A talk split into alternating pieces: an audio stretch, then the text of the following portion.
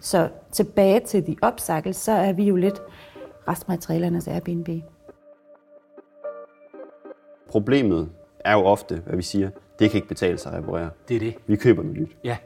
Øh, og vi har så prøvet ligesom at lave en ligning, der siger, hvis vi fjerner prisen på at reparere, så kan alt betale sig at reparere. Men det er i virkeligheden, der vi vil, vi vil gerne hen og have, at genbrugt emballage bliver standard, og ikke et tilvalg. Lytter til podcasten Bæredygtig Business. Lige nu står vi over for flere udfordringer. Klimaforandringer, knappe ressourcer og social ulighed. Men i denne podcast lægger vi idealismen på hylden og undersøger, hvilken rolle verdens virksomheder vil spille i omstillingen til et bæredygtigt samfund. Tag med, når CSR-direktør og foredragsholder Steffen Max Hø taler med førende eksperter og undersøger, om der er penge i at tage et socialt og miljømæssigt ansvar. Hej og velkommen til Bæredygtig Business. I denne episode skal vi noget lidt anderledes. Vi skal nemlig tale med tre forskellige virksomheder, som dog alle sammen har det til fælles, at de arbejder med den cirkulære økonomi. Cirkulær økonomi drejer sig i al sin enkelhed om at bevare materialernes værdi i så lang tid som muligt, uden at udlede en masse drivhusgasser, mens det er, man bevarer dem. Det har vi tre rigtig gode eksempler på.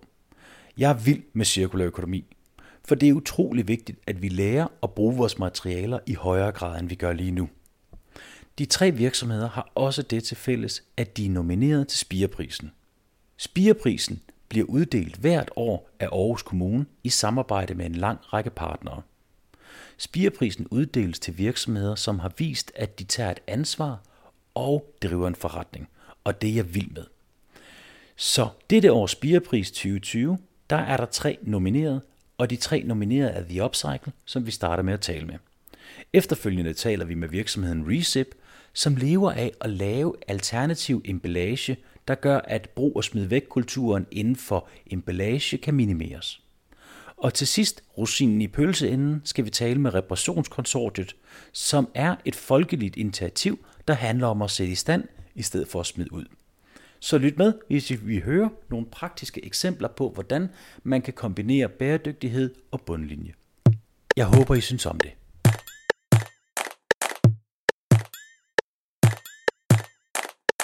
Rikke, det, jeg har jo glædet mig rigtig meget til at skulle snakke med dig, fordi du arbejder jo om nogen med cirkulær økonomi, Det hvilket gør jeg er meget, meget stor fan af. Jeg synes, det er rigtig interessant, og det er der gudskelov rigtig mange mennesker, der er. Yes. Men vil du ikke lige starte til alle dem, der ikke har stalket dig på diverse sociale medier? Yes. Hvem er det, Rikke er, og hvad er det for et firma, The Upcycle? Altså, The Upcycle er jo et ret nystiftet firma, faktisk. Øh, og det er jo egentlig, kan man sige, The Upcycle er egentlig en movement, det er jo egentlig en bevægelse. Men det er også en platform med værktøjer, som Ja. muliggør cirkuleringen af- materialer, restmaterialer.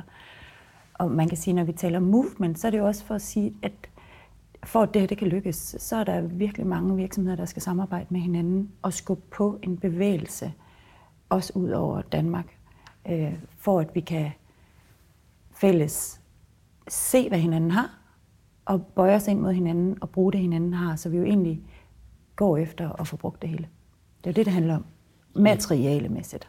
Ja, materiale, ja. materialemæssigt. Ja, det er klart. Ja. Når det kommer til uran og sådan noget, så skal vi prøve at lade være at bruge for meget af det. Men, Lige præcis. Men som udgangspunkt, og det er jo det, der ligesom er essensen i den cirkulære økonomi, ikke? det er jo, Jo. det der med, at vi skal jo sørge for at bruge materialerne noget mere. Ja. Og grunden til, at jeg synes, at din virksomhed er interessant, og nu skal vi snakke noget mere omkring det her med movement, men det her med, at, at, at man hjælper virksomheder med at komme af med deres restmaterialer, mm. det synes jeg var rigtig interessant, fordi mm. Jeg sidder jo med en rigtig, rigtig stor produktion ude i vores virksomhed, mm. hvor der tit er nogle restpartier, mm. og hvor det er, at jamen, altså, vi kan jo ikke rende rundt og undersøge, hvad skal vi lige gøre med, med de her 500 kilo plastik, som vi genererer over et, et Præcis. helt år måske. Præcis. Der kommer sådan et, et, et off, sådan lidt mærkeligt flow. Mm-hmm.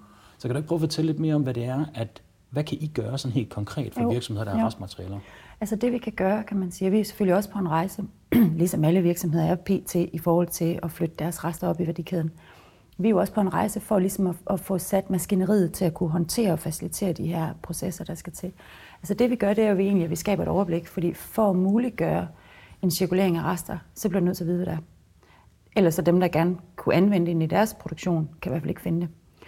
Øh, og altså, så det vi gør, er, at vi skaber et overblik. Vi skaber et overblik over det, der er, og de krav, vi stiller til det, der er, altså til de materialer, vi står på mål for at cirkulere, det er, at, at det er, der er kontinuerlige øh, strømme. Så det vil sige, at et parti tager vi faktisk ikke ind. Vi tager kontinuerlige materialer ind. Det er oftest virksomheder, som producerer til ordre. Det gør de fleste.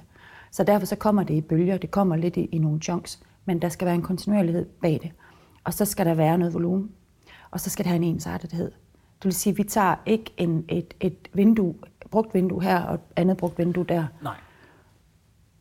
Og det er der, vi differentierer os fra Upcycling Forum. Nå, Yes, okay. yes, så, så, så vi er noget strammere, kan man sige. Ja. Vi er et noget, en noget strammere platform, som siger, materialerne vi cirkulerer, og vi faciliterer matchmakingen af, de skal have en kontinuerlighed, der skal være en volumen bag, og der skal være en ensartethed. Og grund til, at du lige refererer til The Upcycling Forum, det er, fordi det har du også været en del af på et Det var tidspunkt. jeg med til at starte sammen med Rasmus Falkenberg. Ja, Yes, og dem har vi jo faktisk også lavet en podcast Yes, med. Så det var det der med lige at få ryddet op. Ja. Mange tak, Ja. mange tak. Rasmus var også ok. Jeg var rigtig dygtig, synes Du jeg var selv. mega dygtig. Rasmus, han var sgu også dygtig. Vi var søde sammen. For at vi kan skabe et ordentligt impact, at vi kan flytte materialer, mange materialer, så skal man ture og basere en ny produktion eller en ny udvikling på de her restmaterialer. Det kan du kun, hvis du ved, at det bliver ved med at komme. Ellers så, så, så er det svært at have råd til at sætte dit udviklingshold på at arbejde med de her materialer, og i, måske i sidste ende ændre din produktion. Fordi alt andet lige, så er restmaterialer mindre, fysisk mindre, end en plade af noget, 6 meter stang af noget, som man typisk får ind i sin supply chain. Her så er parterne simpelthen mindre, og det gør, at du, hvis, hvis, du, hvis du lykkes med den her nye udvikling af et eller andet, ikke af øh, støvsugerposer, eller hvad det nu kunne være, eller vindmøllepakninger, jamen så, så skal du formentlig også til at ændre på din produktion længere ude. Ja, fordi at, at når man sådan lige tænker lidt over det, hvis man lige stopper op og så tænker restmaterialer, hold nu kæft, hvor er der jo mange restmaterialer Der derude. er så meget derude. Altså, og så nu nævner du støvsugerposer, så tænker jeg, gud ja, det ja. kan også være over i den kaliber, Ja. ikke? Fordi selvfølgelig, når man køber et eller andet ind, så køber man det jo i nogle mål, for eksempel plader, og det kan jeg jo forholde mig til, for det har vi lavet masser af. Mm, Og for os, der handler det jo altid om at optimere, hvor mange plader kan vi skære ud af den der store Ja, plade, som ja, er et fast mål. helt sikkert. Men der er altid et underskud. Ja. Men, øh, men hvad er argumentet for virksomhederne, når de skal komme med i det her? Er det altid bare, altså, nu skal jeg ikke i munden, jamen redde verden er en Nej. ting, men noget andet, det er jo materialdelen. Fordi de har betalt for de her materialer, som nu bliver smidt ud. Ja, nej, Hvis man ikke bruger dem til ja, noget. Der, der er jo mange bundlinjer i det, fordi selvfølgelig så er der en red verden, men, men man kan sige, for, og der ligger modenheden af virksomheder jo meget, meget forskelligt, fordi for en del virksomheder, så er det stadig red verden, de skal ind og vise, at de gør, og, og de skal have deres brandværdi op. Og for andre virksomheder, der er det egentlig en implicit, ja, vi skal redde verden. Det ligger som en dyb forankret del i vores virksomhedsværdi. Mm. Og derfor så bliver vi nødt til at gå ind og tale, øh, eller ikke nødt til, men altså vi skal tale forretning. Det bliver nødt til at være motiveret, at du kan lave god business ud af det. Og det vil selvfølgelig sige, at du får, at når, hvis du har et spild, og den her plade, hvor du ligger og standser en masse emner ud af, og du har regnet ud, hvor mange emner kan du have på pladen, for at vi bruger alt så meget som muligt, så har du måske stadigvæk et pladespil tilbage på, lad os sige, 15-20 procent, 10-20 procent. Og der er jo penge bundet op i den plade selvfølgelig. Så det er jo egentlig et salg, man laver. Jamen, og det kan jeg godt føle, men det er jo stadigvæk den mængde af materiale, som det er, at I kan gå ind mm. via mm. The Upcycle mm. og gøre noget ved, mm. eller hjælpe virksomhederne med at forbruge, så de ikke bliver smidt ud. Det er ja. Stadigvæk så lille en del. Virksomheden har jo indtil nu mm. bare kyldt den ud. Mm. Så man har jo inkorporeret det som en del af sin konkurre- eller sin, sin dækning, at, at man mister nogle, noget økonomi på det her. Helt sikkert. Altså, men- Altså, det har man helt sikkert, men man kan sige, for modtageren, der vil være øh, en, en fortjeneste i at købe relativt billigere, end du kan gå ud og købe et nyt materiale. Og derudover for afsenderen, så vil der stadigvæk være, øh, hvad kan man sige, en, en forventet, vi regner også med, at der kommer nogle afgifter på. Så vi er jo også ude at sige, at der kommer en, en afgiftsstigning på øh, affald og på CO2. Det glæder vi os til.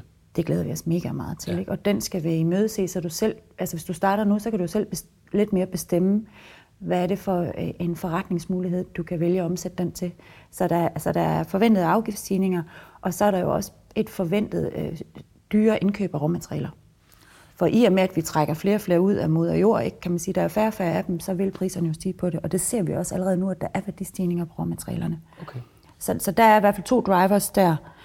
Øh, og så kan man også sige, altså en ting er afgiftsmæssigt, en anden ting er jo også selve affaldshåndteringen. Den forventer man også stiger. Så Ja. selve handlingen, ikke? Altså, jo færre kilo du har ude i din container, det spiller af det. Ja, når man, og fordi, og til folk, som lytter her, der ikke lige tænker over affald så meget, som vi to måske gør. Ja. Øh, det ved jeg ikke, om det siger noget godt eller noget dårligt, og også måske lidt trist. Men, Ja. men, men det der med affald, det er jo faktisk dyrt at smide. Ja, det koster en krone per kilo at smide. Ja. Og hvis det var højere, som du også er inde på, Ja. så er det jo klart, så vil der være et øget incitament til ikke at smide ting Ja. ud. Fordi lige nu er der vildt ting, man heller bare vil køle ud. Ja. Fordi det er billigere, end skulle til at tænke på nye ting og dit og datten. Ja. Men det er jo en gammeldags måde at tænke på. Jamen, det er det. Ja, det er det egentlig. Men man kan sige, for afsendervirksomheden, som har et stykke affald, eller et stykke restmateriale, kan man sige, der er der også netop øh, altså afgiftsstigninger, du har stigende materialekostpriser, øh, og så har du jo også den driver, der hedder, måske kan man faktisk lave et tredje ben på sin virksomhed i et samarbejde med nogle andre. Og det er ikke alle, der skal den vej, men for nogen, så kan det være super interessant, ligesom vi har set uh, cases fra Kvadrat med Real- sådan nogle ting. Ikke? Altså, der kan være nogle rigtig interessante spin-outs. Ja, hvor Kvadrat de har taget deres restmaterialer, og så ja. Har de lavet en pladeproduktion ud af, Ja. så de kan lave plader af gammel tekstil. Ja. Og faktisk, som vi også har gjort i forhold til i Holmersbø 8, hvor vi ikke kun sælger nye møbler, men hvor vi også håndterer alle de brugte møbler. Ja. Men det synes jeg faktisk ikke, man skal undervurdere. Det, der. det synes jeg heller ikke, man skal. Selvfølgelig er det ikke sikkert, at din virksomhed er den type virksomhed, der skal ligge og lave spin-outs hele tiden. Klart. Men det er jo klart med, det her, med de her nye muligheder, og der hvor vi så putter en kreativ, ofte så er det jo en kreativ enhed eller en kreativ omsætning, der kommer på et stykke restmateriale for at få det sat over i en ny funktion og sat det over i et nyt produkt. Andre gange så vil det suge direkte over i naboens supply chain. Det kommer vi til at se mere og mere, men altså for ligesom at åbne mulighedsrummet, der vil der tit komme nogle kreative kræfter ind i midten. Og i det, øh, den gryde, de står og koger, der vil jo stå ud med alle mulige mystiske retter. Mm. Og der vil man jo med fordel kunne, kunne pay lidt attention på den proces, og så samle nogle spændende, underlige retter op, som kommer ud af, af det øh, stykke gourmetarbejde. Ja, så du tænker, at der er et, et krydsfelt mellem ja. øh, den ene virksomhed, som egentlig godt kan bruge det her materiale, Ja. Og den virksomhed, som har noget overskudsmateriale. Ja. Derinde i midten, der er der nogle kreative kræfter. Som, fordi de her to virksomheder kender jo nok ikke noget til hinanden. Og de vil typisk være i forskellige brancher. Fordi hvis du sidder og kigger på et restmateriale, lad os sige, nu, nu taler vi meget med Twilum lige nu, og de har jo meget MDF, for eksempel.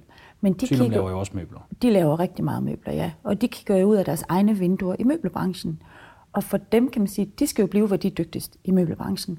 Og, og derfor så skal de have hjælp til at kigge over i andre brancher. Det kan være, at de skal kigge over i byggebranchen, det kan være, at de skal kigge over i bilbranchen, det kan være, at de skal kigge over i, i, i støvsugerbranchen, for eksempel. Ja. Og, og det skal de have hjælp til, fordi selvfølgelig er de ikke vant til at kigge der, og de har jo heller ikke netværket derovre. Så der skal vi jo facilitere, at de får åbnet nogle døre over i nogle andre brancher, hvor deres stykke MDF kan passe ind. Vi har faktisk dialog nu over i audiobranchen med MDF'er. Altså, der er Altså nogle højtalere, der skal laves, og, altså, og, og det er klart, at det skal de hjælpes til at lave uh, den matchmaking. Så tilbage til The Upcycle, så er vi jo lidt restmaterialernes Airbnb. Kan man en, sige. en god catchphrase. Det er det nemlig, ja. Ja. Og lige nu er vi super håndholdte, fordi det er også mennesker, der fiser rundt og sammen med virksomheder finder materialerne, øh, præsenterer dem på platformen og laver matchmaking. Øh, og det skal vi nok blive ved med et stykke tid, fordi det er også væsentligt, at man har rigtige mennesker til at gå rundt derude, og så går vi i en virksomhed, så, op, så opdager man altid et eller andet. Ikke? Nu er vi faktisk begyndt at cirkulere big bags også, fordi vi jo netop har opdaget, så står vi ved Peter Larsen og ser, at de har big bags til deres kaffebønder, og så står vi ved AVK-plast og ser, at de har også big bags til deres plastgranulat. Og så røg vi op til Rematch i Herning, som laver fodboldbaner. De er med i min nye bog. De er skide, de Ja, er de er skide dygtige. Ja. Og de anvender det, så der er vi faktisk lige begyndt, at de her virksomheder, de ligger så og flytter big bags mellem hinanden. Så det er jo også en lille spin-out, der så kommer hos os, hvor man siger, hov, nu har vi set det her tre gange på samme dag. Skulle vi ikke lige sætte jer sammen? Du lytter til podcasten Bæredygtig Business. Det er, jo- det er utroligt spændende, og man kan også godt høre, at det, der er jo faktisk en stor del af konsulentarbejde indover, fordi det er vel også et spørgsmål, at man kommer ud til virksomheden, som Ja. har restproduktionen, så Ja. kigger, hvad kan man gøre her? Ja.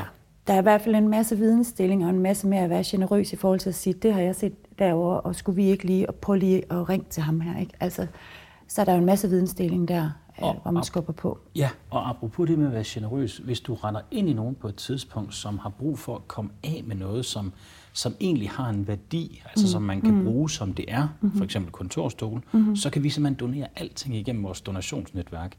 Men det er egentlig meget sjovt, fordi vi har så lavet en lille bitte måde at komme af med nogle af tingene på, ja. men der kan vi jo ikke donere, donere restmaterialer, nej, altså afskære nej. fra møbelblader. Det er ja. der ikke nogen, der gider have. Ja. Så det er jo der, hvor Og det var overblikket igen, ikke? Vi bliver nødt jo. til at vide, hvor hinanden er dygtige henne, fordi ja. vi skal ikke alle sammen være dygtige til det hele.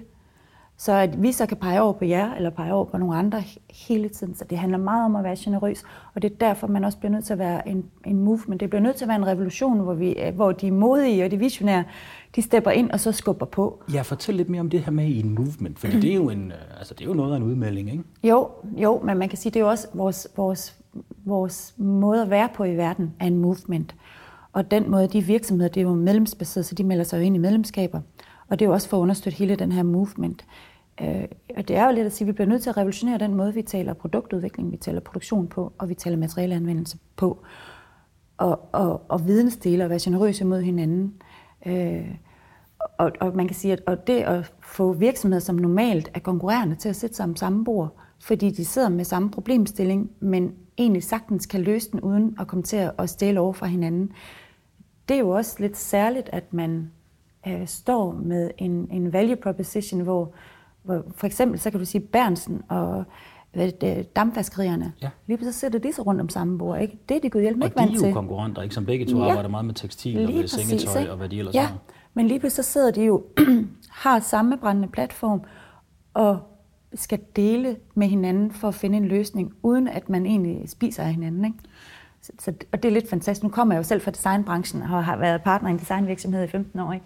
og er vant til at være konsulent og vant til at sidde med det der salg hele tiden, og, og skulle være, altså virkelig, at være i konkurrence med alle de andre. Og nu sidder man et sted, hvor, hvor de virksomheder, man sætter sig over for, de skal ind og dele med hinanden, og de skal ind, selvom de, hvor de plejer at sidde som konkurrerende, altså der sker noget ret fint, altså der sker en, der er en god energi imellem de her mennesker og virksomheder, fordi man er i gang med noget større. Det er, det er jo rigtig spændende. Kan du, prøve, prøv lige at sætte nogle flere ord på det der med, hvorfor er det vigtigt, at konkurrenter går sammen? Hvad er det, det giver af værdi? Jamen, det giver jo en styrkelse af viden, og det giver jo en... Nogle gange, så skal der også oparbejdes nogle, nogle, hvad kan man sige, nogle metoder, nogle processer og nogle teknologier, for at, lade, for at ting kommer til at ske. Øh, og, og, og, og hvis alle går mod et fælles bedste om at gøre, at nu skal vi ikke lave mere, nu skal vi lave bedre af det hele, og vi skal bruge det hele op, jamen, så bliver vi nødt til at join forces for at kunne lykkes med det. Og det ved, det ved de udmærket godt. Øh, og derfor, så, så det kalder bare på noget andet i os, fordi det er vores fælles klode, vi er i gang med at arbejde for, ikke? Jo, og, og et, det er jo det her med, hvis vi skal lykkes, skal vi gå sammen, apropos verdensmål nummer 17, ikke, som er partnerskaber, yes, som du yes, jo yes. ved ja, ja. om. Men der er jo altså også den dimension, at når man går sammen i en hel branche, så Ja. kan man begynde at lægge en overordnet standard ned. Ikke? Det må jo også give nogle stordriftsfordele og sige, fint, så er det det her, vi måler på. Lige nu der agiterer vi jo meget for, at vi skal have CO2-målinger ind i møbler. Men det, det kan vi jo ikke gøre alene i Nej, nej, Holmens nej. 8. Vi skal Nej. jo have vores leverandører Ja. med. De skal jo også Ja. synes, det er en god idé. Vores Ja. konkurrenter skal jo også gå med på Ja, den. jeg Så- sige, ja, det ligger nemlig i hele, det ligger sådan i hele den her bevidsthed, at man bliver nødt til at arbejde sammen. Vi kan ikke være hver vores lille, lille virksomhed mod den anden. Altså, det er blevet for gammeldags på en eller anden måde. Og for at lykkes, så skal vi, så skal vi stå ved siden af hinanden. Men Rikke, det er jo ikke kun fordi, at jeg skal høre om- jeres meget spændende virksomhed. Det er jo også fordi, at du er jo indstillet til en pris. I, du er en blandt tre finalister til Ja. Spireprisen Ja. i, øh, i Aarhus Kommune, Ja. som jo er en pris, Aarhus Kommune deler ud til Ja. virksomheder, som har gjort noget særligt i forhold til dels at være inspirator for andre, men i høj grad også fordi, at, at de arbejder med den bæredygtige, eller med bæredygtighed. Ja. Kan du prøve at fortælle lidt om, hvordan, har det, hvordan fandt du ud af, at du var indstillet til det? Der røg en mail ind i min mailbox. Ej, men hvor eksotisk. Ja. og så, så kom jeg med et glædesudbrud. Ja. Ja. Ja, jeg har også vundet på priser igennem tiden.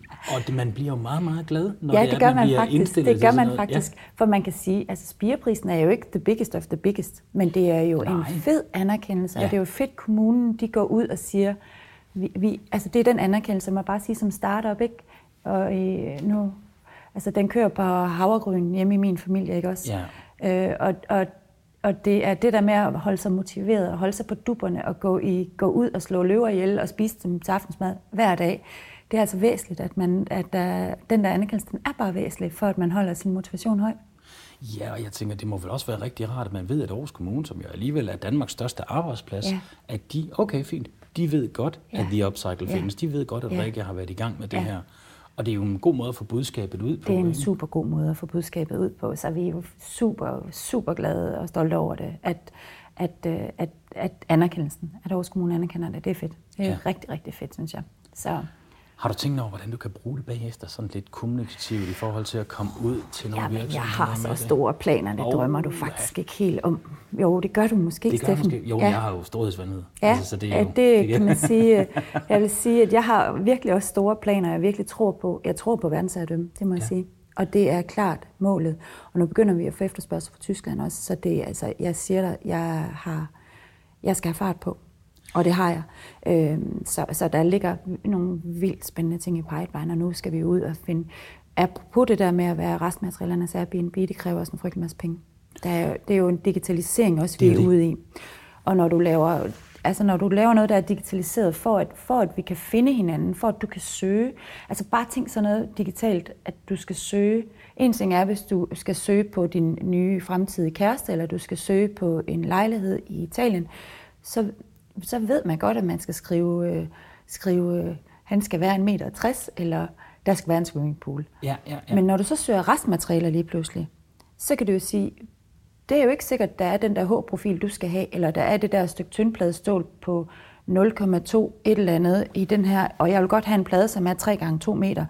Det er et nyt game, så du bliver nødt til også at sige, hvad er det så, hvad søger man på? Hvad er det for nogle materiale? Øhm, man kan jo ikke sige krav og spæk længere, fordi det er der heller ikke helt, men det er jo nogle, nogle materiale øh, muligheder. Det er jo noget med at sige fleksibilitet, sige plademateriale, sige blødt, sige indendørs, sige udendørs. Så lige pludselig er du altså også ude i en helt ny algoritme. Det er sjovt, lige da du fortæller det der. Jeg ved ikke, om det var hele referencen til, når man skal ud og søge kærester, eller, eller man skal finde en ferielejlighed. Ja. Der har man jo en idé om, hvad man søger efter. Det De her ja. virksomheder, vi talte om før, som, Ja. hvor den ene har et restparti, og den Ja. anden kunne måske integrere det i Ja. deres produktion, Ja. jamen de ved slet ikke, at det her er et problem for dem, Nej. måske. Og, altså, og så, hvordan skal man få dem fundet sammen? Ikke? Det, der, det er en stor opgave. Ja, og det kræver selvfølgelig også, at dem, der, altså der, hvor restmaterialer de går ind i en ny udviklingsproces, der sidder der nu nogle hoveder derude, der siger, okay, vi bliver nødt til at, at udvikle ud for det, der er. Vi kan ikke bare sige, hvad vil vi gerne have? Jamen, vi vil godt have den er godt, så støber vi den i plastik, og det gør vi i Kina, så åbner vi den store vandhane. Det kommer jo til at ændre sig, så du bliver nødt til at sige, hvad er der til rådighed? Og hvad har vi i en, en geografisk nærhed? For du kan heller ikke nytte, når du henter det i Polen, hvis din egen udviklingsvirksomhed den ligger i Åben Rå. Øh, så, så du siger, sådan, hvad har vi inden for en radius? Så sætter du dine parametre. Jamen inden for den her radius, vi skal bruge noget, som vi kan bøje. Vi er i gang med at lave nogle skuffer til de her køkkensektioner, eller hvad ved jeg. Øh, hvad kan vi anvende? Og når du så først har fundet ud af, hvad kan du anvende, hvad er mængderne på det, hvordan er flowet i supply chain, så begynder du at udvikle. Og så bliver det jo det, det bliver. Og derfor så vil vores verden af ting blive mere patchworket på en eller anden måde. Jeg tror, det bliver super smukt. Altså, Jamen det kan jeg sagtens følge dig i, og jeg sidder, det slår mig lige nu, det her med, at jamen, hvor stort en opgave det reelt Ja. er, men også hvor stort det potentiale der er. Ja. For alle virksomheder har jo restmaterialer. Ja. Så i bund og men det er en ny tænkning, ikke også? Det jo, er en ny jo, det måde. jo det, der. Men den er altså, man kan sige, den er altså kigget ind. Vi sidder med, med alle de kreative, altså arkitektskoler, designskoler, Kolding og sådan ting. De har jo fanget den. Så der sidder du og har studerende, der siger, det kan vi ikke. Vi bliver nødt til at tage det, der er. Og hvad er der? Godt, så laver jeg det. Nej, du kunne ikke få den her sol på dine sko, men du kunne få den her sol. Vil du have den? Jo, og, og, det kan jeg, ja, og det kan jeg sagtens følge, men det er jo der, det så bliver ram, ramler ind i markedskravene, Ja. og også i realiteterne. Ja. Fordi så kan man sige, at det er jo fint nok, at vi har en pipeline på x antal tons materiale et eller andet sted. Så er der nogle logistikomkostninger, hvad Ja. koster det at flytte frem og tilbage, så der Ja. er nogle hindringer. Er der. Men noget, der slår mig, det er, at, der er virkelig, at virksomhederne er jo ikke klar over, at det her det måske findes. Så alle virksomheder bør jo basically have sådan et, et affaldskonsulent gennemsyn. Ja, det gør de faktisk. Det gør de faktisk. Simpelthen Fordi vi bliver nødt til at have styr på, hvad de har, hvad, hvad mængder kommer de i, sådan cirka. Og så skal der være noget mere elastik i, at at for eksempel så har vi en stor snedkervirksomhed, som skulle, så skulle levere noget egetræ over til en anden virksomhed, og så havde, var der ikke lige nogen ordre på det lige nu, og det vil sige, så kommer der en forsinkning til den næste virksomhed, som så ikke kan levere til tiden. Så der sker også noget i det, og noget med os som slutbrugere, som må sige, Nej, du får ikke det der, altså hele vores øh, måde at købe ind på nettet på, hvor du får det, hvis du bestiller ind kl. 4, så ligger næste morgen. Der skal også ske noget der, fordi det kommer ikke, sådan, sådan kommer vi ikke til at kunne gøre verden til et bedre sted.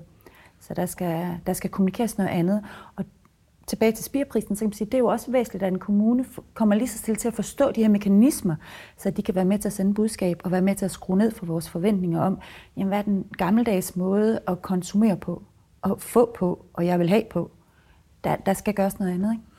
Virkelig, virkelig spændende. Ja. Og så kan man jo sige, at det er måske også derfor, at de virksomheder, som lykkes med at tage deres restmateriale og for at bruge det til noget, der er Ja. mere begavet end at bare at brænde det, som jo trods Ja. alt giver varme, men Ja. væk stadigvæk bare Ja. er at brænde det, at de også får en masse status, så der også er noget brand i det, og der også er nogle gode historier i det. Så hvis man kæmper kampen, Ja. så er der jo altså også Men noget fortællingen skal jo med, fordi, øh, og man kan sige, at de virksomheder, der bøjer sig ind i movement igen, der bøjer sig ind i det her fællesskab, de bliver nødt til at vise en transparens. Fordi vi bliver nødt til at kunne tracke hele vejen tilbage og sige, jamen, hvor kom det så fra? Jamen, det var den her lille afstandsning, eller, eller udstansning til det her stykke pakken, hvor der skal sidde en bold i, lige her, hvor de her to øh, mølleflancer, de skal skrues sammen. Det er den dims, der bliver stanset ud, og det er den, der nu er, og den bliver du nødt til at kunne følge hele vejen tilbage, og storytelle, til din slutforbruger forstår rejsen. Fordi så lurer mig, om de ikke også vil sige, okay, det giver sgu god mening. Det vil jeg godt lige vende 14 dage mere på, det der, at, at øh, jeg får øh, de julegaver. Ej, altså jeg bestiller dem lige 14 dage før. Jeg vil sige, jeg forstod godt, hvad du sagde, selvom du brugte nogle ord Ja. omkring nogle mølleflangserne og, Ja. og så videre, Ja. som lød meget svære. Ja. Men, men jeg, jeg kan mærke, at hvis man har restmaterialer, så er man i gode hænder hos dig. Yes. Tusind tak, Rikke, fordi du vil snakke med os. Tusind tak for invitationen. Bo, tak fordi du vil øh, være med i øh, Bæredygtig Business, den her særudgave. Vi skal tale med de tre virksomheder, som er indstillet til spireprisen. Så må vi jo se, hvem der vinder. Ja. Kan du fortælle lidt om din virksomhed og hvem du sælger? Jo, det kan jeg i hvert fald. Altså, øh, Recip er jo en idé om at prøve at, øh, at genbruge, og øh, den, øh, den stammer, der egentlig faktisk vil være 4-5 år siden, at den sådan poppede op, ideen. Øh, vi har læst om nogle, nogle finder, der har været i Danmark, og, og set vores, vores returpantsystem. Og så tænkte de, og hvorfor Det er vi jo kendt for ude i verden. Ja, lige præcis. Det er vi nemlig. Ja. Men de tænkte så, at øh, måske man kunne bruge det til deres poser, som de brugt til at sende ting i, når de, når de solgte ting på nettet. Jeg sad i en, øh, en flyver på hjem fra Kina, tror jeg. Der arbejdede jeg dengang. Og øh, læste om de her finder og deres idé. Da jeg så landede, så ringede jeg op til dem og sagde, det er genialt. I skal bare lave nogle, nogle, nogle kasser og alle mulige slags emballage og sådan noget. Ja, fordi det vi snakker om her, det er jo emballage, man kan bruge igen og igen og igen. Ja. I stedet for, at man køler det i en kuvert, og så bliver den bare smidt ud. Lige præcis, fordi vi er ligesom vokset op med, at alt emballage er noget, man sådan producerer, bruger og smider væk. Ja, og faktisk skide irriterende, ikke? når man skal til at tage de der kasser og stampe dem i stykker og mase dem ned i sin skraldespand og alle de der ting. Så ja. der er jo også noget rart ved at kunne få en eller anden løsning, som ikke er helt så irriterende. Men fortæl endelig noget mere. Ja, jeg sad og arbejdede ved, ved, øh, ved Vestas dengang, og i sådan et, i deres udviklingsafdeling, og tænkte, det må da være en nem sag lige at lave nogle nye slags emballager, som bare lige skal kunne folde sammen, så de ikke fylder en, øh, en palle. For normalvis, når du folder en papkasse sammen, den er sådan kæmpe stor. Så det, det må være noget med at lave nogle nye kasser, der kan, der kan folde sammen på en måde, som forbrugerne så også kan, kan håndtere dem.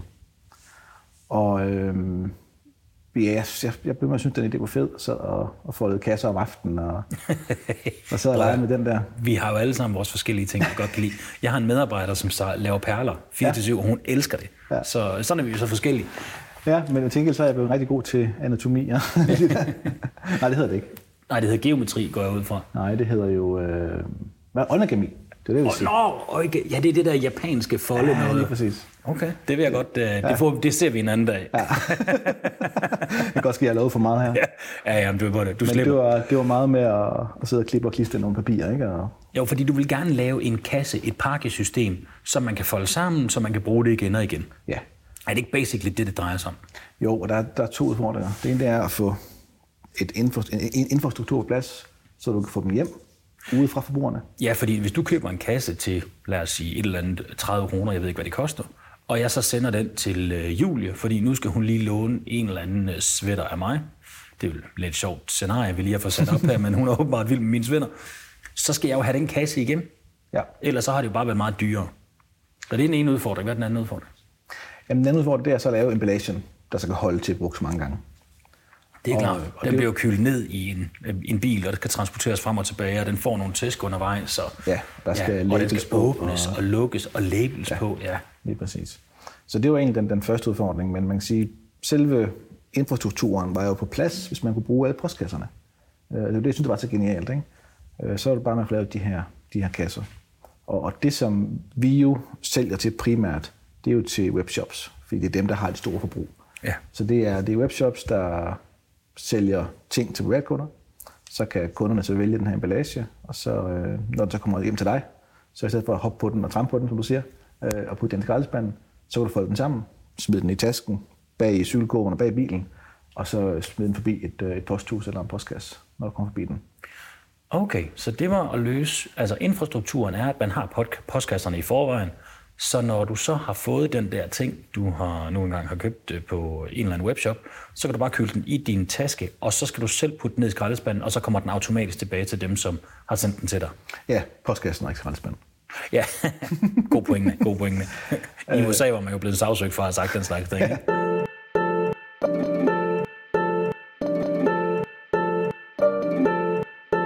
Og, og øh, hvad siger, hvad siger um, analyserne på det? Gider folk godt gøre det? Fordi det kan godt være, at jeg brokker mig over, at jeg skal putte sådan en, en øh, papkasse ned i min skraldespand, og så står og trykke lidt på den. Men jeg skal jo ikke gå helt så langt, og jeg skal jo ikke tænke over den der postkasse, og at jeg lige skal smide den retur, den der emballage-ting. For at svare på dit spørgsmål, så er der egentlig flere, der tilvælger det, end vi havde sådan tænkt i starten. Øh, vi ser, at der er mellem 7 til 22 procent af kunderne, der handler i, netbutikkerne, som tilvælger den her emballage. De vælger den bæredygtige emballage. Ja. Hold da kæft, det er jo næsten det er mange. Jamen, det er faktisk ret mange af det, det er klart. Øh, vi, der er cirka 50 forretninger, der bruger vores emballage i dag, og øh, langt størstedel af dem sælger jo bæredygtige produkter og har ligesom sådan en del af deres DNA, og derfor så kan man sige, at mange af deres kunder har måske også tendensen. Klart. Noget af det, vi gør nu, det er, at vi går ud til nogle meget større webshops, som måske er mere konventionelle, og, øh, og der tænker vi, der, der falder ret måske også lidt ned. Det må man regne med, fordi ja. man skal så huske på, at i forhold til deres forretning, så skal de jo til at bygge en ny øh, proces ind i deres virksomhed med, at de får de her ting retur, og de skal jo så sorteres og bruges igen. Ja. Det er jo lidt det, der er hele pointen med det, ikke? Jo, lige præcis. Og, øh, og selvom vi sørger for at få dem retur på vores lager, gør dem rent og kvalitetssikre dem og øh, levere dem igen funktionsdygtige, så er der stadigvæk en anden emballage, end de er vant til. Så Det er så er der, der er noget, noget indkøring. Men, men øh, vi har ret stor interesse fra, fra mange af dem, og specielt de store, de vil jo godt have det ind i en eller anden plan for år 2021 eller et eller andet, for det tager lang tid, ikke? Og vi sidder jo som, øh, som et ung selskab og bare gerne vil i gang. Det er klart. Det er klart, vi synes selvfølgelig, det, det skal gå hurtigere. Ja, men- udgifterne er jo altid i starten, når man øh, laver et startup, og så Ja. ja. er det potentielt, der er en indtægt senere hen. Øhm, men der må også være en meget stor øh, altså kommunikativ marketingsfordel i, at man har en bæredygtig emballage som recip. Fordi det er jo meget tydeligt for kunderne, at når de får det her produkt ind i, øh, ikke måske gennem deres brevsprække, eller de henter den dernede, hvor de nu skal hente den, der, deres pakke, at man kan jo godt se, at det her, det er noget, der er lavet med omtanke, og det er bedre for miljøet. Så det må også være positivt for virksomhederne. Har du hørt nogen virksomheder, der nævner det? Jamen det, det tror jeg helt sikkert, det er. Øh, især fordi der er mange webshops, som har, altså de har kun et sted ligesom at kommunikere med, med kunden, øh, sådan rent fysisk. For ellers så kan man sige, at mails og hjemmeside er, er online, der sådan forsvinder. Øh, det eneste fysiske, du ser fra butikken, det er jo emballagen, og så er det varen. Så derfor så er det helt noget, som, som de går op i. Og, og de, øh, Og webshops har jo i lang tid haft sådan lidt kørt under radaren i forhold til den bæredygtige agenda, fordi man har ikke sådan rigtig kunne se, hvad er det, hvad er det der sker. De sender jo bare et enkelt lille produkt, og så er det jo det. Og alting foregår digitalt, selvom at, øh, at alt det der IT er jo sådan set også noget, der er lidt belastende, men lad nu det være det. Så det er jo en kærkommen mulighed for at vise, at man tager noget ansvar. Ja, og man kan sige, at hvis du kigger på, øh, på den bæredygtige udvikling, der ligesom er inden for alle brancher, så kan man sige, inden for nethandlen, der har været fokus på øh, elektrificering af, af køretøjer og last mile løsninger med på cykel og sådan ting. Så selve, selve det med flytpakkerne er der egentlig øh, ved at komme flere og flere gode løsninger på. Men der mangler ligesom en ny løsning på emballagen. For der er ligesom fortsat med at bruge den gamle. Og øh, så har vi måske i flere år lidt sagt, at vi laver det igen på mm. Og så er det sådan, så er det okay, ikke? Ja, så er man lappet lidt der. Ja, øh, men når man så begynder at kigge på, på det øh, i, i fakta, så, så kan man sige, at den CO2-udledning, du har ved at lave en, en ny papkasse af, af de her virgin material, øh, eller man simpelthen laver den af genbrugspap, det er præcis den samme, næsten den samme CO2-udledning. Og det er jo nemlig, jeg tror, der er mange, der ikke øh, der lige kan gennemskue det, fordi de jo selvfølgelig ikke er så meget ind i det, som du er, men at selvom du tager noget genbrugspap og laver det om til en ny papkasse, så er det stadigvæk markant dårligere, end at tage noget, du kan bruge over flere omgange, og så blive ved med at bruge det, så du ikke skal til at forarbejde det igen, for det er jo den der forarbejdning, ja. der faktisk udleder rigtig meget CO2. Ja, lige præcis. Vi har faktisk brugt ret meget tid på at forklare øh, både vores, øh, altså vores kundeforretninger, men også forbrugerne derude, at, at det er en rigtig god idé. Fordi vi har faktisk fået spørgsmål til det her med, at det kan da ikke betale sig at sende den her pose tilbage og genbruge den. Altså, eller den her kasse tilbage og genbruge den. Øhm, men så, øh, vi har selvfølgelig fra, fra starten af gået så meget metodisk til værk i forhold til, til CO2-beregninger. Øh, fordi inden jeg sagde mit job op og sådan, så skulle jeg sikker på, at det også stod der. Ikke? Altså, øh, så, så, så det er noget af det første, jeg kiggede på, ud at få patent på de her øh, kasser, jeg der foldet, det var at, at få lavet CO2-beregningen. Giver det overhovedet mening, det her? Og noget af det, som, som jeg har lært, og som jeg så har lært fra mig lige siden, det er jo, at, at det her genbrugspap, når du smider det ud, så hvis du er rigtig god, så sørger du for at putte det i den rigtige container, hvor det så bliver lavet til, til ny pap. Øh, processen fra, at det så er i containeren, til det bliver ny pap, det er jo, at det ryger på en, en, øh, en central, hvor det bliver sorteret, så bliver det fragtet fra den central over til en distributør, som sælger brugt pap. Øh, og den distributør sælger det tit i hele Europa.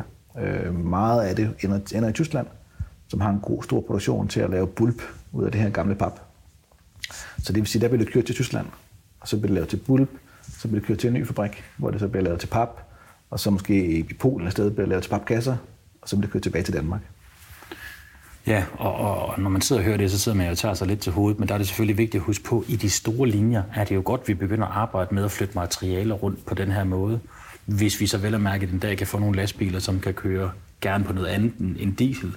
Men det ændrer ikke på, at det er jo bedre at bruge det materiale, øh, som man i forvejen har, altså at genanvende det, uden at man skal til at forarbejde det først, som I gør. Du lytter til podcasten Bæredygtig Business. Kan du fortælle lidt omkring priser? Fordi nu sidder jeg og tænker, hold nu kæft, det er en god idé. Det bliver jo et kæmpe hit. Men hvis der er noget, der kan være en showstopper for de bedste idéer, så er det jo pris. Har du lavet nogle beregninger på, hvad det koster at bruge? Øh, hvornår man går i, øh, i positiv på økonomien i forhold til at bruge reset kontra bare bruge normal, original emballage? Ja, altså vi har to forskellige modeller. Øh, vi, vi har en, den model, vi egentlig kører med i dag, det er, at det er os som, som, som firma, der ejer emballagerne og altså forretninger, de bare betaler for at bruge dem. Så okay. det vil sige, vi, vi, øh, man kan sige, det er, sådan lidt, det er ikke en lejeløsning, men, men de betaler for, hver gang de sender den ud, så, så betaler de også. Øh, fordi det, vores største udgift, det er returforsendelsen. Og øh, vi har en model i dag, men har en helt anden vision for fremtiden, end den vi bruger i dag. Altså den vi har i dag, det er, at det bliver tilbudt til kunden i kurven. kurven. Kunden betaler så en mere pris for at vælge emballagen, til gengæld så får de så øh, en voucher udstedt øh, af forretningen, når de så returnerer Så det er sådan lidt en slags, slags pantløsning, øh, vi kører med. Og, og den voucher, den gør jo to ting. Den tilskynder måske øh, de, mere, de mere prisbevidste til at tænke, at øh, kan jeg få 100 kroner i voucher for at returnere den her, som jeg giver 35 for, så er det fedt. Øh, men det gør måske også bare, at man får returneret den derude, når man så egentlig har den. Hov, hvordan hænger det regnestykke sammen? Jamen det hænger sådan sammen, at, øh, at hvis forretningen de, øh, de gerne vil bygge kundeloyalitet og gerne vil, vil bygge noget op omkring øh, bæredygtighed af deres kunder, så er det jo en, øh, en god mulighed at, at sige til kunderne, hvis, hvis du betaler emballage nu, så returnerer vi dem næste gang, du kommer tilbage og handler hos os. Øh, webshops de betaler jo tit øh, store beløb for at få kunder ind på deres hjemmeside, øh, via Google og Facebook og anden annoncering. Ikke? Øh, men ved at lave det på den her model, hvor det sådan er en, en voucherløsning, jamen så øh, betaler de så, lad os sige 35 kroner, hvis det er det, de siger, øh, for at få kunden til at handle. Og øh, det er så det, de så har brugt for at få, få kunden ind. Øh, og der kan man sige, der har du en, en win-win både for, for forretningen og for kunden, fordi kunden har sparet nogle penge. Og øh, ja, og forretningen har fået kunden tilbage. Det er fandme med smart. Det bliver jeg nødt til lige at høre en gang mere. For lige at være helt med på det. Altså, hvis man på nogen måde kan gå ind og pille lidt ved det her med at få kunder ind i butikken, hvor det ikke er igennem Facebook og Google, hvor, lad os se det i øjnene, det er jo det, som altså, stort set alle brugere. Du kan nærmest ikke komme ind på et marked uden at have, have fat i Google og, uh, Google og Facebook. Og der er ved at være crowded derinde, kan man sige. Ikke?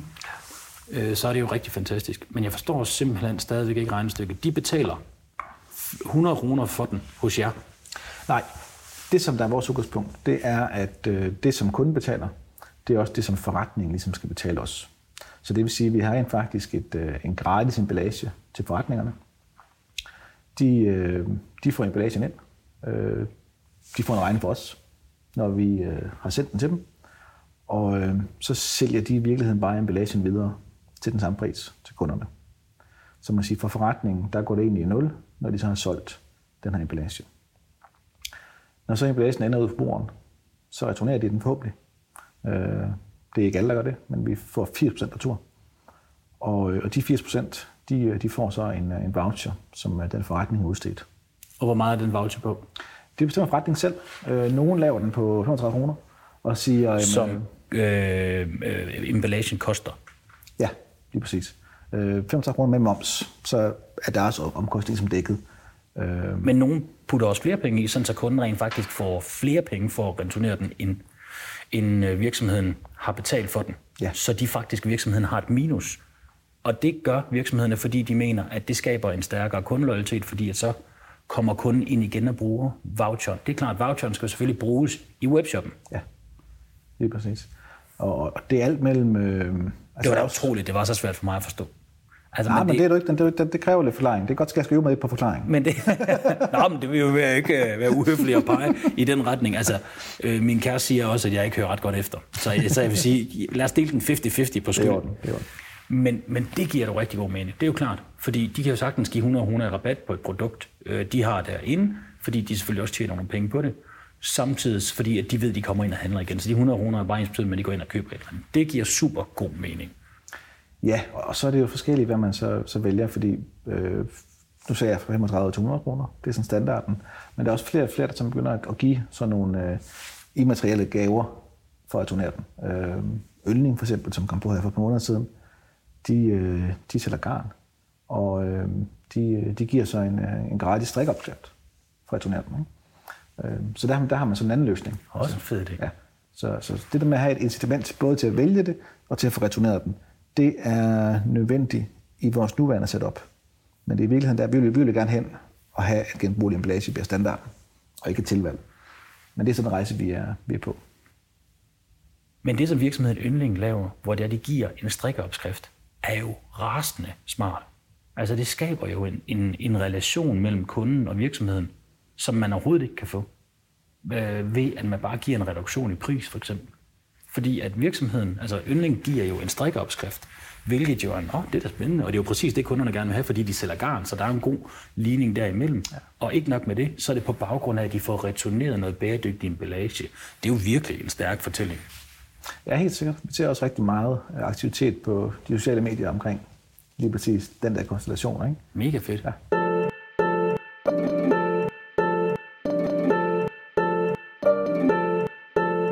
Det var så den ene ting. Det var det der med, at, øh, at I skal have tingene retur, og, og som du snakkede om, der var, der var noget af det, du, du brugte noget tid på at finde ud af. Så var der den anden ting. Og det er jo det her med, øh, hvordan får man det der emballage til at, at holde over tid. Det har du helt sikkert tal for. Hvor mange gange virker sådan en emballage, når den er blevet sendt retur frem og tilbage? Altså de første emballager, vi, øh, eller jeg dengang sad og lavede, det var, øh, de har i virkeligheden blevet blevet alt for stærke. Ja. Øh, fordi det vi ser, det er jo, at, at når vi kun får 80% retur, jamen så, så er det ikke nødvendigvis, at, at, at de første emballager, vi lavede, der, vi test, der testede til 30 gange, jamen det er måske ikke nødvendigt at lave dem så stærke. Så, så vi har i virkeligheden øh, skaleret væsentligt ned på, på, øh, på styrken af dem. Både fordi, at det gør dem øh, væsentligt øh, nemmere at producere øh, på en ordentlig måde, der er ikke så meget CO2-udledning ved at bruge færre materialer. Så der er også en miljømæssig gevinst ved, at man producerer dem, så de er mindre holdbare? Ja, og det kan man også tydeligt se på vores, vores sortiment. Den første kasse, vi lavede, den blev lavet i øh, sådan meget øh, hårde materialer med noget, med noget nylon og lynlås, så altså, den skulle virkelig være stærk. Ikke? Og, øh, og nu har vi nu lige lanceret de nye, de nye kasser her, og øh, nu kører vi rent faktisk i øh, næsten ren pap. Og, øh, og det, øh, Ja, vi kører faktisk en pilot i morgen øh, ved den første forretning, hvor vi ser på, om, hvad sker der, når kunderne får en, en, en papkasse? Kan vi så kommunikere til dem stadigvæk, at pas lige på den. Lad være med at åbne den med en kniv, ikke? Men, men, men, så er der nogle, nogle, nogle smarte åbningsmekanismer, der gør, at, øh, at den kan åbnes og foldes sammen også på en smart måde, så den ikke fylder noget. Og den, øh, den har vi testet til at kan holde 10 gange, og, øh, og det, det, det bør være nok, øh, fordi så, så øh, vi får dem ikke tilbage nok alligevel. Nej, og, øh, og det er jo klart, det er jo her regnestykket bliver rigtig spændende, fordi I kan se, hvor ofte I får dem tilbage, og dermed kan I jo regne lidt på, hvor mange gange skal de kunne holde. Men der er også udfordring ved, at hvis du producerer det for hårdt, så udleder man for meget CO2. Det er jo også en, og så er der jo hele økonomidelen i det. Ikke? Jeg kan også forestille mig at lave dem i pap, er alt lige noget billigere, end at lave dem i nylon. Ja. Med lynlåser og så videre. Super, super spændende. Det er jo sådan noget, den her, den her cirkulære tankegang, den byder på alle de her nye udfordringer. Ikke? Altså der, der er så mange ting i, at, altså når man bruger noget flere gange, så kan man lave mange flere fede ting med dem, fordi du har råd til at give lidt mere for dem. Men, men man skal også bare sørge for ikke at lave dem stærkere, end nødvendigt. Ikke? Jo, fordi at så kan man jo komme til at dræbe hele konceptet ved fødsel, fordi at det måske endda bliver for dyrt. Fordi som udgangspunkt vil man jo altid gerne lave ting så kraftige som overhovedet muligt. Men, øh, men det nytter jo heller ikke noget, at det så kommer til at blive alt for dyrt, og udledningen bliver for høj, sådan så det er, at man reelt ikke får value for money. Men det, jeg synes, der er meget spændende her, det er jo hele den der kompleksitet, der er omkring det. Ikke? Først så skal man ud og regne på, jamen, jamen, hvor meget CO2 vinder vi ved at gøre det på den her måde, kontra at vi bare genanvender pap. Efterfølgende så skal man finde ud af, jamen, hvor mange gange bliver den brugt, hvor god skal den så være, og i det spændingsfelt skal du så lave designet til, hvordan det bliver udviklet. Ikke? Så det er jo, altså det, da jeg hørte om jeres koncept første gang, så tænkte jeg, nå her herregud, det er jo nemt nok. Det er bare, altså, så laver de noget emballage, som man kan returnere. Men når du forklarer om det lige nu, kan jeg jo godt se, hvor mange flere lag der er i det. Det synes jeg virkelig er spændende. Jamen det, det er også, igen når det er sådan noget på sande, ikke? Altså vi har jo også, vi sætter emballage, men vi har jo en kæmpe stor øh, platform, øh, der, der tracker alle de her emballager rundt og integrerer med alle de webshops. Så, så vores produkt er jo både emballage, men, men slet ikke mindst øh, software. Så det, Det er klart, det er klart. Det er jo ikke bare et stykke emballage, det er i høj grad også noget software, der skal få alt det her til at fungere, så I ved, hvor de her kasser de er henne. Hvor er det spændende. Og så er I jo ikke mindst blevet indstillet til spireprisen. ja, det er. Hvad, øh, hvad tænker du om det? Jamen, det er da fantastisk. Det er, da, det er dejligt at få lidt, øh, lidt anerkendelse. Ja. Helt sikkert. Det, øh, det, er- det er dejligt, ikke? Og der er jo, øh, der er jo gang i vildt mange fede ting. Øh, så det er jo også sjovt at prøve at møde nogle af, nogle af de andre partnere. Ikke? Og det sjove er, det er faktisk, at, at øh, os tre nominerede har faktisk snakket omkring det her med at, at, at begynde at genbruge ting. Øh, vi upcycle hamskende materialer, som vi måske kunne bruge til emballage. Og, altså, øh, så så det, øh, det er altid godt. Men det viser jo også netop bare det, at man, når man sådan bevæger sig lidt ud af sin egen branche, og taler med nogle andre fra nogle andre brancher, så kan der ske nogle ret spændende løsninger, ikke? Jo, fordi der er, der er de her helt nye udfordringer. Og som du siger, det, det bliver lige pludselig mere komplekst, end vi er vant til. Øh, Det her med at genbruge ting, fordi man kan sige, du har øhm, bare det med lageret. Der er du vant til at have, du har noget, du køber nogle varer, og så sælger du nogen. Øh, vores lager, der, har, der køber vi nogle varer, fordi vi engang imellem skal have nogle nye emballager ind, og vi sælger nogen, men der kommer også nogen ind fra siden af, der skal gøres rent. Hvor mange kommer så retur? Hvor mange af dem er i stykker? Hvor mange fungerer? Og, øh, så, så hele, bare det der med sådan at forecaste på, på lageret, er faktisk noget, vi sidder og kigger på nu her, hvor vi har fået så meget volumen på, at vi rent faktisk til at begynde at have noget, noget, noget algoritmer og noget, noget software, der sådan kan styre og forecast vores lager.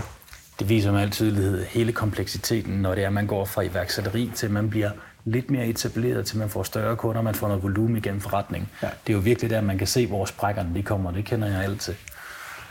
Uh, det har været virkelig spændende at snakke med dig. Held og lykke med, øh, med spireprisen, så må vi se, hvem der har vundet. Tak for det.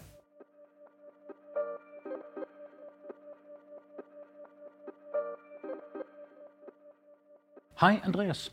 Tusind tak, fordi du vil være med i den her særudgave af Bæredygtig Business, hvor vi snakker med de tre finalister til Spireprisen, og du er jo en af dem, og tillykke med det. Mange tak skal du have. Andreas, fortæl os lige lidt om, du er en relativt ung mand. Ja, Du ser jo i hvert fald, vi er nok jævnaldrende, du, ja, vi er jo, så griner du. Ja, okay, men jeg er markant ældre. Hvor gammel er du? jeg er 25 år. 25. Ja. Og så står du bag den her Repair Café. Kan du ikke prøve at fortælle lidt omkring, hvordan fanden starter man med at lave en Repair Café i en alder af 25? Jamen, øh, ja, det starter faktisk med, at jeg har været i Kina. Øh, og da jeg boede i Shenzhen, der kunne jeg se, hvordan i stedet for at smide ting ud, når de ikke virkede længere, så kunne man egentlig reparere alle tingene. For eksempel, hvis du har en iPhone, så er du vant til, at du kan skifte skærmen ud, eller man kan skifte batteriet ud. Men her der kunne man simpelthen skifte dele af skærmen ud og sådan noget. Så da min telefon gik i stykker, så kunne jeg lige pludselig få en meget billigere reparation, end jeg kunne få herhjemme i Danmark for eksempel. Fordi de kunne skifte glasset i stedet for panelet. Og da jeg så kom hjem til Danmark, så tænkte jeg, det var sgu fans. Og så begyndte boblerne ligesom at, at komme i forhold til, om det skulle være noget. Det var vildt spændende, at du har været i Kina og har fået inspiration derfra, og de faktisk er bedre til det. Noget kunne jo godt tyde på, at fordi de har så lave omkostninger på lønsiden, at så kan det bedre betale sig at sætte flere ting i stand, fordi det du så har lavet hjemme, Repair Café, Ja. det er jo også, bygger også meget på frivillig arbejdskraft. Det gør det, ja. Altså man kan sige, at problemet er jo ofte, hvad vi siger, det kan ikke betale sig at reparere. Det er det. Vi køber noget nyt. Ja, Øh, og vi har så prøvet ligesom at lave en ligning, der siger, hvis vi fjerner prisen på at reparere, så kan alt betale sig at reparere. og det er jo en sindssygt smart kalkyle. Altså man kan sige, at, øh, at frivilligt arbejde, altså der er jo mange, der oplever at tjene et øh, formål, der er sådan lidt større end dem selv, når de ja. er med i et stort fællesskab, og når de bidrager til at gøre planeten til et lidt bedre. Så man får jo egentlig også en, en, en, altså en løn i form af noget trivsel, Ja selvom man ikke får kroner og øre ud af det. Nå, men fortæl lidt omkring, hvad er den her Repair Café, som I har lavet? Ja, altså vi startede den her Repair Café, fordi øh, mange af de Repair Caféer, der er rundt i landet, de er jo drevet af frivillige kræfter. Øh, og når man har, driver med frivillige kræfter, så er det jo begrænset, hvor meget man kan lave det. Men vi synes, det var vigtigt, at der kom noget kontinuerlighed i det, så derfor så startede vi en Repair Café op, der havde åben åbent hver onsdag fra 12 til 20. Så vidste folk altid, det var om onsdagen, og det var fra 12 til 20. Øh, og det har egentlig vist sig at være en succes, fordi hvad hedder det, når folk de skal i gang med at finde ud af, hvornår kan de komme og få repareret deres ting, så er det ikke sådan noget med, at det er den første onsdag i måneden, at det er den sidste søndag. Øh, og det er nemlig vigtigt, at folk kan regne med os. Ja, og det kender man jo godt, det der med, hvis der er nogle forskellige... Altså, jeg går jo til pistolskydning. altså, jeg er så gammel, ikke? Og så synes jeg, det er lidt sjovt, og jeg altid synes, det er sådan med våben var lidt Ja. spændende. Så det, og så ligger det tæt på. Det Ja. ja. tæller jo også meget, ikke? Og det er hver tirsdag. Og Ja. bare lige det der, at det ikke er sådan kontinuerligt, det er et helvedes bøvl, altså. Ja. Så det er klart, at ved at I siger, det er fast, det er fra 12 til 8, ja. så kan man ligesom regne med det. Lige præcis. Øhm, og når folk kommer ind og besøger Repair Caféen, så tager vi altid imod dem, fordi der er nogen, der er, det, der er de vant til at reparere, og for andre, der er det simpelthen noget med fjernt. Ja, og skal vi ikke lige få, øh, få det helt på øh, få det helt defineret, hvad en repair café er? Fordi det, Jo. man, der er jo mange, der har hørt tale om det, men hvordan er det egentlig, det fungerer?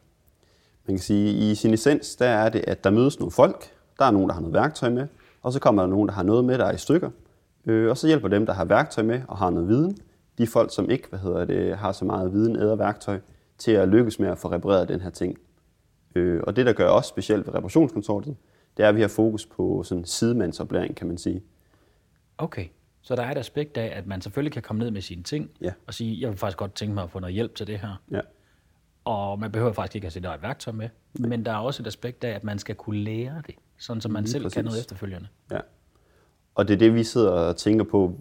Repair Café-konceptet, det handler jo om, at man skal få repareret noget, men for os handler det også om, at man skal lære at reparere. Vi plejer at sige sådan lidt i sjov, vi vil hellere have, at man kommer afsted med en rigtig dårlig reparation, men har lært en masse, i stedet for at man får en perfekt reparation og ikke har lært en dyt.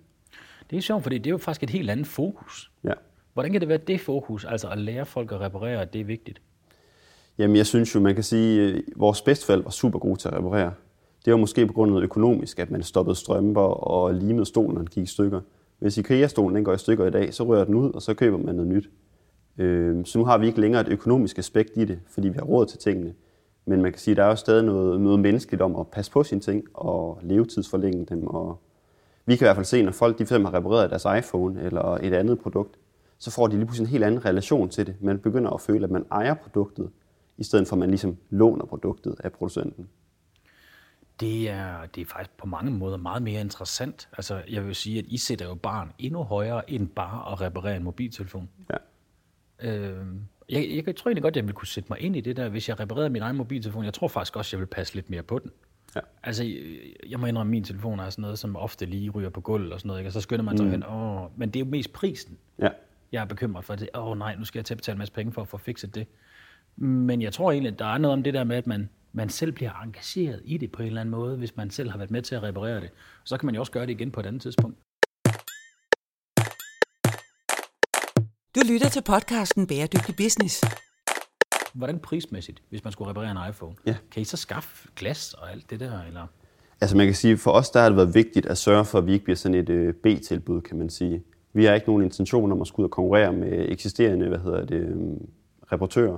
De har det allerede tilpas hårdt, kan man sige. Så vi henviser også folk til reparatører, hvis vi har lyst til det. Øh, hvis de ikke selv har mod på at reparere. Men hvis de har mod på det, så har vi kontakt med grossister, der, Okay. der køber de her ting ind. Så det er de samme sted, som øh, reparationsbutikken køber det. Der køber vi det også. Okay, og hvordan fungerer det så? Altså lagerfører I så ting, eller er det sådan noget, så bestiller man det inden, og så siger man, jeg kommer ned med en iPhone, det gør jeg om 14 dage, og så har I bestilt de der ting hjem? Altså man kan sige, vi, har ikke, vi lagerfører ikke noget som helst. Vi lagerfører almindelige ting som sådan noget lim, nogle almindelige skruer, sådan noget, der giver et godt flow på, når folk er der. Er sådan basis ting. Ja, basis ting. Men for eksempel øh, en skærm, hvis du kommer ned til os, så har vi en adgang til en grossist, og så i stedet for at lægge den øh, ordren via vores kreditkort, så lægger vi det via dit kreditkort. Og så kører det sådan helt simpelt og almindeligvis om at lægge en ordre på nettet. Det, øh, jeg er ret vild med det, altså, fordi det, det, er jo sådan, det er jo en folkelig ting på en eller anden måde, ikke? hvor det drejer sig om at dele viden og hjælpe hinanden. Men er det ikke sådan lidt, uh, lidt umoderne i de her tider? Jamen jeg mener bare, altså vi er jo, altså, det er jo, altså alle folk køber jo bare nyt, og mm. man snakker meget om ensomhed blandt Ja. ja. unge mennesker og gamle mennesker for den sags skyld. Og det der med at gå sammen i fællesskaber, er det ikke sådan noget gammelt noget? Altså man kan jo se, at sportsklubberne har jo lidt svært i forhold til fitnesscenter og sådan noget lige for tiden. Folk vil hellere noget, der er nemt og, og lige til. Øhm, og vi kan også se, at de, nogle af de folk, vi tiltrækker, det er, hvad hedder det, nogen, som har behov for noget lokal ligesom forankring og engagement. Og vi vil gerne videre ud, så derfor er vi også i gang med at måske udvikle sådan nogle, hvad hedder det, øhm, events, sådan at vi kan få nogle andre folk med ind, så vi ligesom også kan begynde at, at vise dem, at levetidsforlængelse, det er faktisk ret interessant, både fordi du kan spare nogle penge, og fordi du får en større ejerskab, men også ligesom fordi det her klimakamp, som for mange kan være meget ukonkret, det bliver simpelthen så konkret, når man kommer til at sidde og skrue i en cykel eller et eller andet andet det der er hamrende spændende, og ikke fordi jeg nødvendigvis skal drage opmærksomheden hen på mig igen. Dog er det jo fint nok, når det sker. Så mener, det, men i min bog, som kom ud her til marts måned, der skriver vi faktisk meget omkring det der med, at folk reelt ikke ved, hvad bæredygtighed er, ja. men de vil gerne leve mere klimavenligt. Og det giver jo et mismatch mellem øh, de følelser, man har, og den der måde, man gerne vil leve sit liv på, og så de værdier, man har. Ja. Øh, og de følelser, der kommer deraf. Men altså, at du ikke lever i overensstemmelse med dine værdier, føles faktisk ikke meget, meget rart for mennesker. Mm. Så hvis du gerne vil leve mere klimavenligt, så en konkret måde at gøre noget for at leve mere klimavenligt, er jo for eksempel at reparere sine ting. Lige præcis. Men hvordan fanden skal man gå i gang med det derhjemme? Altså, hvis, ja. hvis jeg, jeg vil aldrig få fikset den telefon der. Men hvis jeg kunne komme et sted hen, hvor jeg kunne snakke med nogle andre, som kunne vise mig noget om det, så kan jeg godt se, at det giver mening. Ja, man kan sige, vi, vi prøver sådan lidt at, um, at løfte hele baren. Vi vil gerne sørge for, at alle repair i Danmark kan være med til at levere en endnu bedre repair café. Så når vi laver noget, for eksempel vi søger nogle fonde eller et eller andet, så lægger vi vores fondsansøgning offentligt ud, så når andre repair caféer for eksempel kan søge penge til det samme. Øhm, og det er fordi, vi synes, det er vigtigt, at ja, som du siger, det kan være, hvor, hvor starter man henne, både som privatperson, men også som organisation. Så vi, laver, vi har også fået et fotostudie, således at øh, når, hvis du er god til for eksempel at skifte en knap på din skjorte, så kan du komme ind hos os, filme, hvordan man gør det, og så kan du lægge det ud på vores øh, YouTube-kanal. Således om du sidder derhjemme og skal i gang med at reparere det her, eller kommer ned til os, så er det muligt at gøre. Ej, hold kæft, det er også en god idé. Ja.